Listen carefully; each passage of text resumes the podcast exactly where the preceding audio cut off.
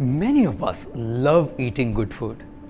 As fancy as the preps may look, and as delicious as they may be, they get digested once they enter into our system. And the body needs to throw the unwanted waste out in a day, failing which can cause illness. There is nothing in the world that can quench our thirst more and make us feel more refreshed than water. Yet if the body doesn't throw that water out in a couple of hours, that retained water can be the cause of illness. I once saw a very elderly yoga teacher teach her students breathing techniques.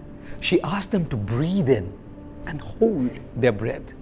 But elderly as she was, she happened to fall asleep. The students, who respected her a lot, were unable to hold their breaths any longer, but didn't even want to disobey her.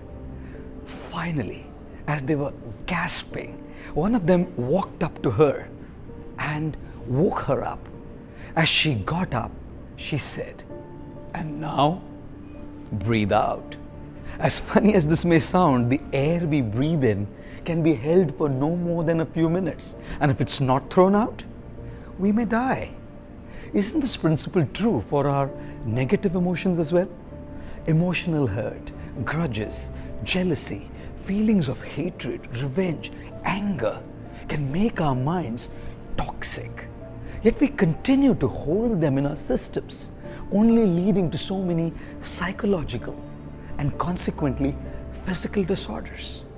The body has a system to remove unwanted food, water or air without us even being aware of it.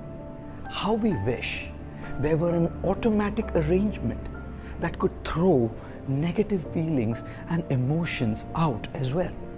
But that's not how it works with the mind. We have to consciously work on purging these toxic emotions out of our inner systems. And here are three suggested ways to get these feelings out. First, write your feelings down on a piece of paper and tear it into pieces or burn it into ashes. This practice doesn't necessarily solve the problem, but allows us to express ourselves and release the negative energy, at least temporarily. Second, open your heart and confide into someone close and trustworthy. Sharing our feelings can not only lighten the heaviness we feel, but we may also receive support and guidance to deal with our negativity. Third, the most powerful, of course, is adopting a spiritual practice, which can help us cleanse our consciousness and give us the inner strength to fight these tendencies. Always remember that it's not the glass of water, which is only a couple of grams in weight, that hurts our hand.